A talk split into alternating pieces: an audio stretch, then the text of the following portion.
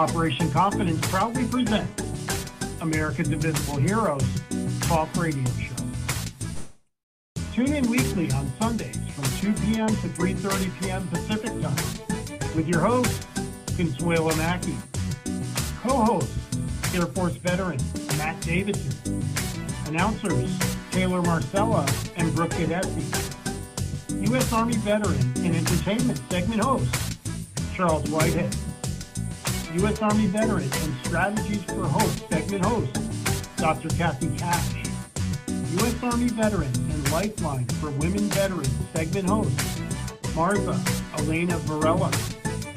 National Director of Faith Services, Chaplain, and Veterans in Recovery segment host, Anthony Acampora. And U.S. Air Force veteran and Incarcerated to Success segment host, Kevin Lewandowski. For more information or to be a guest on our show, email info at operationconfidence.org.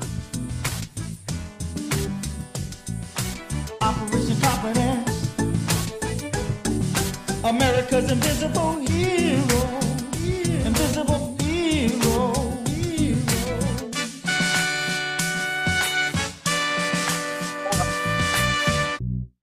Operation Confidence is a grassroots nonprofit. The organization's mission is to provide stable housing for veterans who have experienced homelessness, as well as providing a wide range of supportive services. To help accomplish our goal, a successful landowner has donated land for the project, a world-renowned architect has offered to design the houses, and construction classes from the local community colleges will take part in building the houses. Your support and donations are needed. To get involved, please visit our website at www.operationconfidence.org or email info at operationconfidence.com.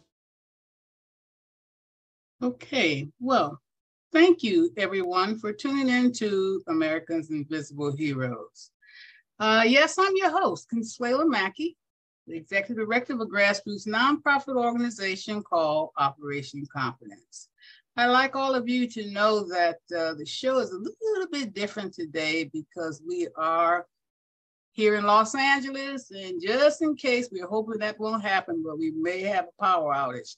So just bear with us. Hopefully we won't. It's raining here now, a lot of rain. But other than that, we're going to go right on along with our show and then continue. No, I'm not a veteran, but my heart goes out to our American heroes, especially those who are disabled and have experienced homelessness.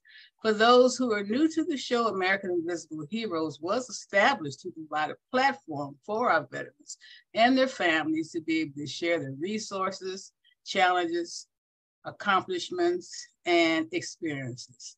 Now we're going to turn it over to our co-host. Um, yeah, well, actually, it's she one of the board members, and that's Taylor Richardson. And Taylor, you're going to introduce our co-host for today and take it from there.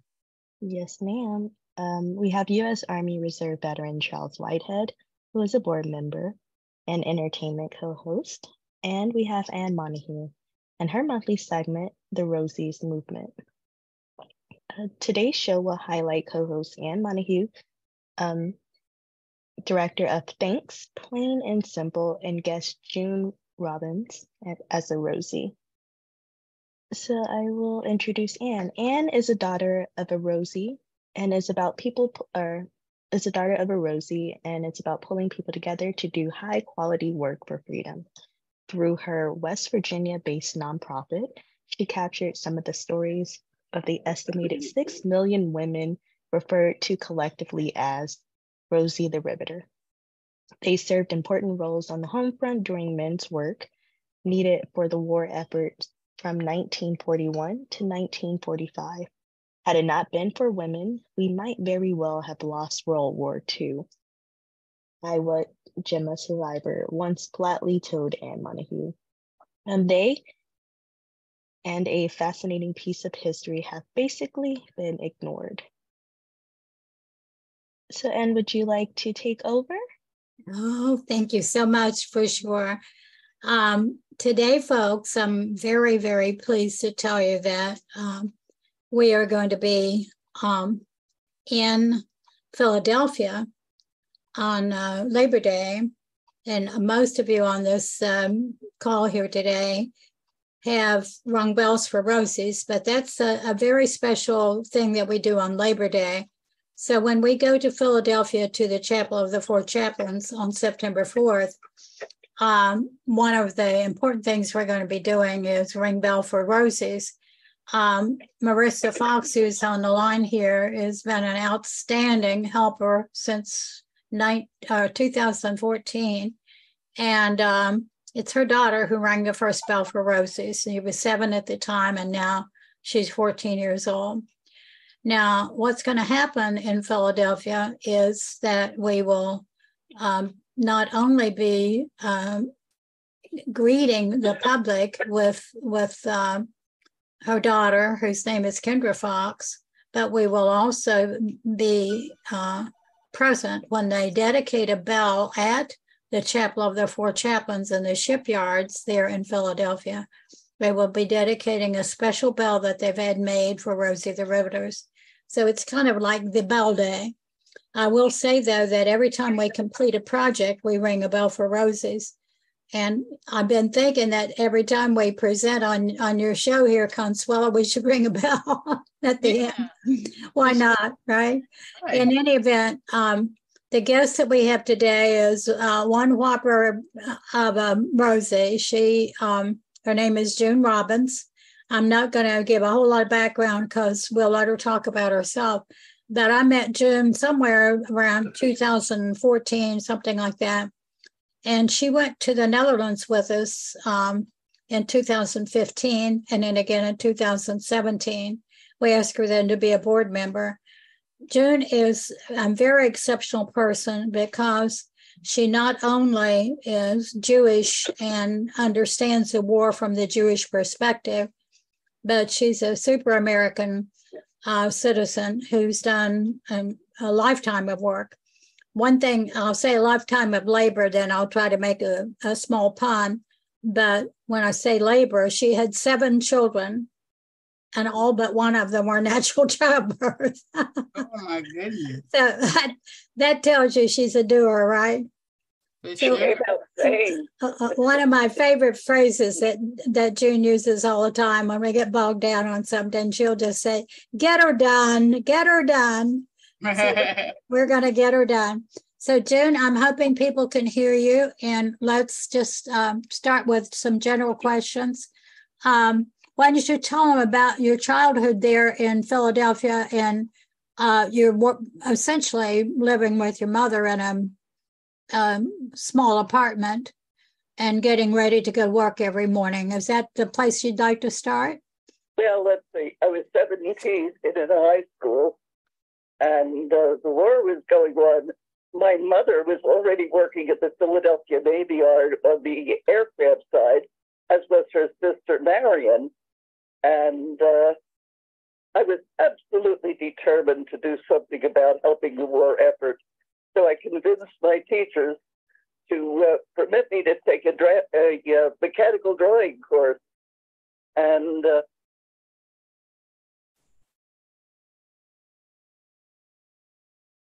Did we lose yeah, you? Of course. And uh, of course, I was the only girl in the department, but that didn't make any difference. They gave me a crash course, and I did so well that uh, the teacher recommended uh, me to the Navy Yard. And much to my surprise, they accepted the 17 year old. When I look at a photo, looked at a photograph of myself on the floor uh, working with uh, a number of uh, women and men, mostly men, of course. Uh, I have a ribbon in my hair, and I know I'm still wearing bobby socks and saddle shoes. I have to laugh at my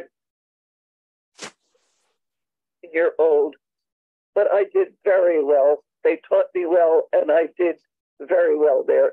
I already had five cousins already in the service, and uh, my boyfriend is in the service. I wrote to everybody um, and uh, messages to, uh, to each of them. And uh, my mother helped me write a few of them. It was just uh, an amazing experience there was a uh, a singer, Jan Peerce, that used to sing. Um, uh, what was that now? Um, uh, be like I. bird uh, um, and help me on that one. A bluebird of happiness, I think. The blue, the bluebird of happiness. That was it. Right. At a certain point, at uh, his song, my mother would leave for work, and uh, they had carpools at the time, and mom would say goodbye, and she would go. And then I would hear at a certain point on his song, and I would say goodbye, Jan, talking to the radio, and uh, I would leave, catch the trolley car, and the bus, and another trolley car, and a bus to get down to the Navy Yard. And I'll never forget those trips. The great unwashed, nobody had time to take a shower or a bath. The men would bring their lunch with them. They didn't change their clothing. They were absolutely anxious to get to work. Uh, those that couldn't get into the service stayed at work, and we women filled in. I would say that uh, the workforce uh, during the war was 40% women uh, in the uh, in the industries, plus all the other women that sat at the sewing machines and made clothing and shoes and had for the service people, plus all the volunteers that uh, made sure that their shades were down at night and no light was. Um, women who did uh, farming when their husbands left, and the uh, uh, the other uh, little plots of land that uh, women turned into uh, little farms so that they could get fresh vegetables. some of the industries that I was surprised to find there were so few still managed to have little rooms set aside for women who had to come to work with their children. There weren't many of them, but at least there were a few at that time. We were underpaid. We got minimum salary. I know one time I looked at my uh, salary uh, card and uh, I turned around to one of the women and I said, What is this? They work at ethic fair. And she said, Dear, if they mark, gave you a better mark, they would have to give you a raise in salary, and they're not going to do it. and I looked at my, I saved everything boy, do I have a collection of everything. I hate to get rid of anything because it may be valuable someday. Uh, I was, we were all tremendously underpaid, but it was important for us to do the work and do the work perfectly. There were no mistakes made anywhere. We all worked hard and we all worked together uh, a group of us played uh, baseball together on the field at the Navy Yard. Uh, we also had a bowling team. I was terrible at it, but that's okay. We enjoyed each other's company, but that that was important. Immediately after the war, everybody in Philadelphia went towards City Hall, and thousands upon thousands of people were crying and laughing and hugging and kissing. It was an amazing scene. We even had bands out there in the street as we celebrated VJ Day and the, the end of the war. And I remember bringing home a band. Uh, they followed me home and they played in uh, my mother's and my apartment so the neighbors could hear it. Uh, since I wasn't serving liquor or anything, they left very quickly after that. I could offer them coffee, but that's it. So, June, um, I think maybe we should open it up to some questions here. Um, I know for sure that um, uh, Marissa Fox is looking forward to meeting you, and uh, I think she had a question. Maybe was was from one of her her girls. Uh, did you have a question, Marissa? Looks like we we've we've lost her. What happened here? Oh, that, that's too bad. Well, um, I know that one of the things people are always fascinated by when you talk, June, is that you had relatives in Europe. You had Jewish relatives in Europe. And we here in America did not recognize the problem in Europe. Tell us about that. So let's see, my grandfather would read his uh, Yiddish newspaper and he would say, Oh my God, they're burning villages, they're sending people to concentration camps. Millions of people are being sent to concentration camps, not just Jews here, but Catholics and Protestants and, and any political enemy are being sent to concentration camps and death camps. They're killing everybody in Europe. They're Nazis. They're killing everybody in Europe. Now, my grandparents came from Poland, Romania, Lithuania, and they fled the Nazis just in time. We don't know how many of the relatives did make it to the United States, but uh, I know that, that when they came over, you had dozens of people in one living in one room, and uh, they would come with sewing machines, and they would sew and they would knit. They would do everything they could to make a living to feed whoever was in that in the room with them. And then finally, people were able to uh, find jobs and uh, get out of the ghettos in uh, New York and in Philadelphia and move into uh, general society.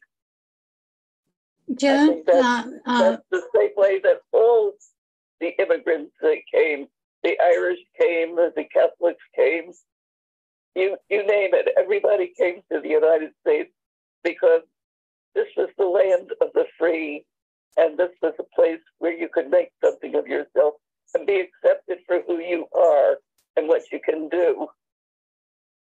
and and uh, I I want you to talk about um, there were people of persons of color, if you will. That's the way we say it today. We certainly didn't say it then. Um, Charles, do you have any questions about the employment of of uh, women who are of color? Um, I- you know, I have I don't have questions before me, but I I, I would ask, you know, uh, what was that uh, uh, June that uh, how was that experience with working with uh, women of color, and you know how things were so um, you know different back then. You know, I'm sure. you So in know, the Navy Yard, it didn't make any difference as long as you could do the work. So judge a man by judge a man and a woman by their character, not the color of their skin, right, Absolutely. June? It's by the work they could do, Yeah. not by their, their color. Yeah. I have I thought- photographs of uh, people getting aboard the ship to do work, people of all colors and all backgrounds. And uh, somebody said, Well, what about the Asians? You better believe they were also there. They were Americans, the same as we were. That's right. So We had we you, had Japanese and we had Chinese. You, Really? you name it, whatever country they came from, as long as they could do the work, they were accepted. That's right. interesting, very interesting. And tell them exactly what you made in that particular uh, location. Oh, uh, our particular uh, department was uh, taking a uh, cargo ship and trying to transform it into a, uh, a trip carrier ship. And I had the pleasure of seeing uh, some of the ships uh, named. One uh, vice president's wife was standing on a platform with a bottle of champagne attached to a uh, rope, the ribbon, and she swung and she missed. And everybody groaned. She looked terribly embarrassed, but she was saved. Somebody came over, gave it another swing, and the bottle crashed finally, and the ship was launched. Dry dock number one. It just slipped right. They opened up the gate, and it slipped right into the river. Oh my goodness! Now you know that we've talked to people who uh, welded uh, Rosie's who welded ships, and they were never invited to the uh, launching of the ship, and they were very hurt by that. So one woman I interviewed probably seven, eight years ago, she and her uh, workmate were up on the scaffold, and they were very angry that it was going to be launched the next day, and they weren't invited. So they decided just to flip themselves over. So they flipped themselves over and they were stowaways and they weren't found in the ship till it was way out to sea. Well, everybody was invited to this. And by the way, we had the pleasure to see President Roosevelt uh, drive by in his open limo. And oh my God, did he look sick? Oh, did he? I mean, we almost cried. We almost cried when we saw him. Interesting. But imagine if we saw the president, he came to see us. yeah. Amazing. And of course, uh, Eleanor Roosevelt was a very, very uh, important player in uh, getting women into the workforce and also getting childcare of different kinds. I have a question for for June. Uh huh. I want everyone to. You, I don't know if it was in your presentation, but she is so articulate. She knows everything for the letter. Did you ever mention her age? Now, No, I think she'll tell you. June, June? tell us how old you are. I'm 96. Is I that was amazing? 97 September the 20th. September And I'm 20th. looking, for, I'm looking forward to 120. There you go.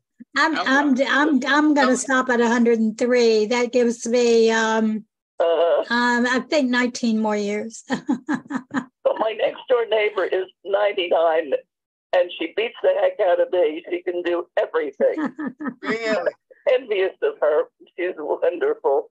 it's so amazing though. She, Fortunate to know so many wonderful people and learn from so many wonderful people. and she can go back and remember all those years up and and Yeah, really.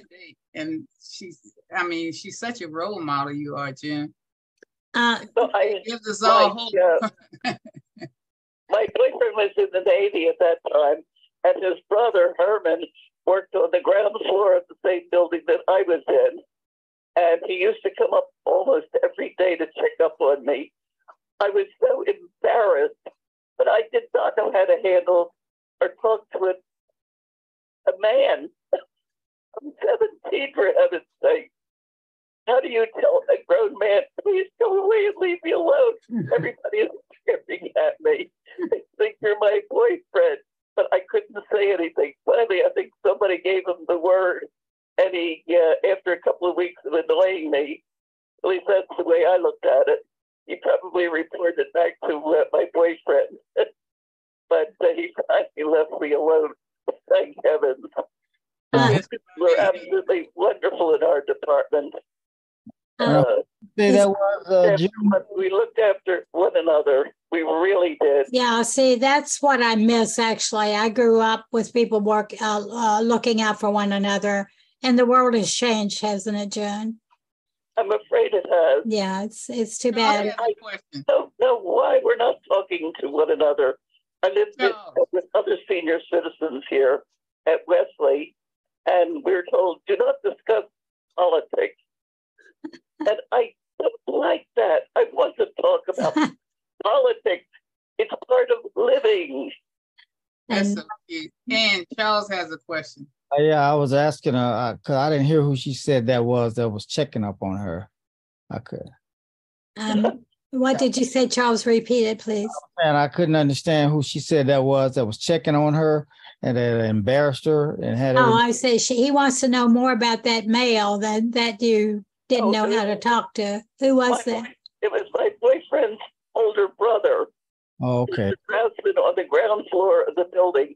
And by the way, the building was all metal, so that had no air conditioning. Oh my gosh! In the winter, it had a heat reheat system, and in the uh, summertime, uh, it had huge fans blowing, and all it did was blow the superheated hot air all around until you dripped sweat on your work Oh really? and Honestly, you had to you had to use something to mop it up. You know, one of the things I want to work with you on one of these days, June, is uh, I'm 84 and I've seen so much change, and you've seen another 20 years, 22 years of change. Uh, no, what is it? 12 years of change more than me or whatever. But um, the thing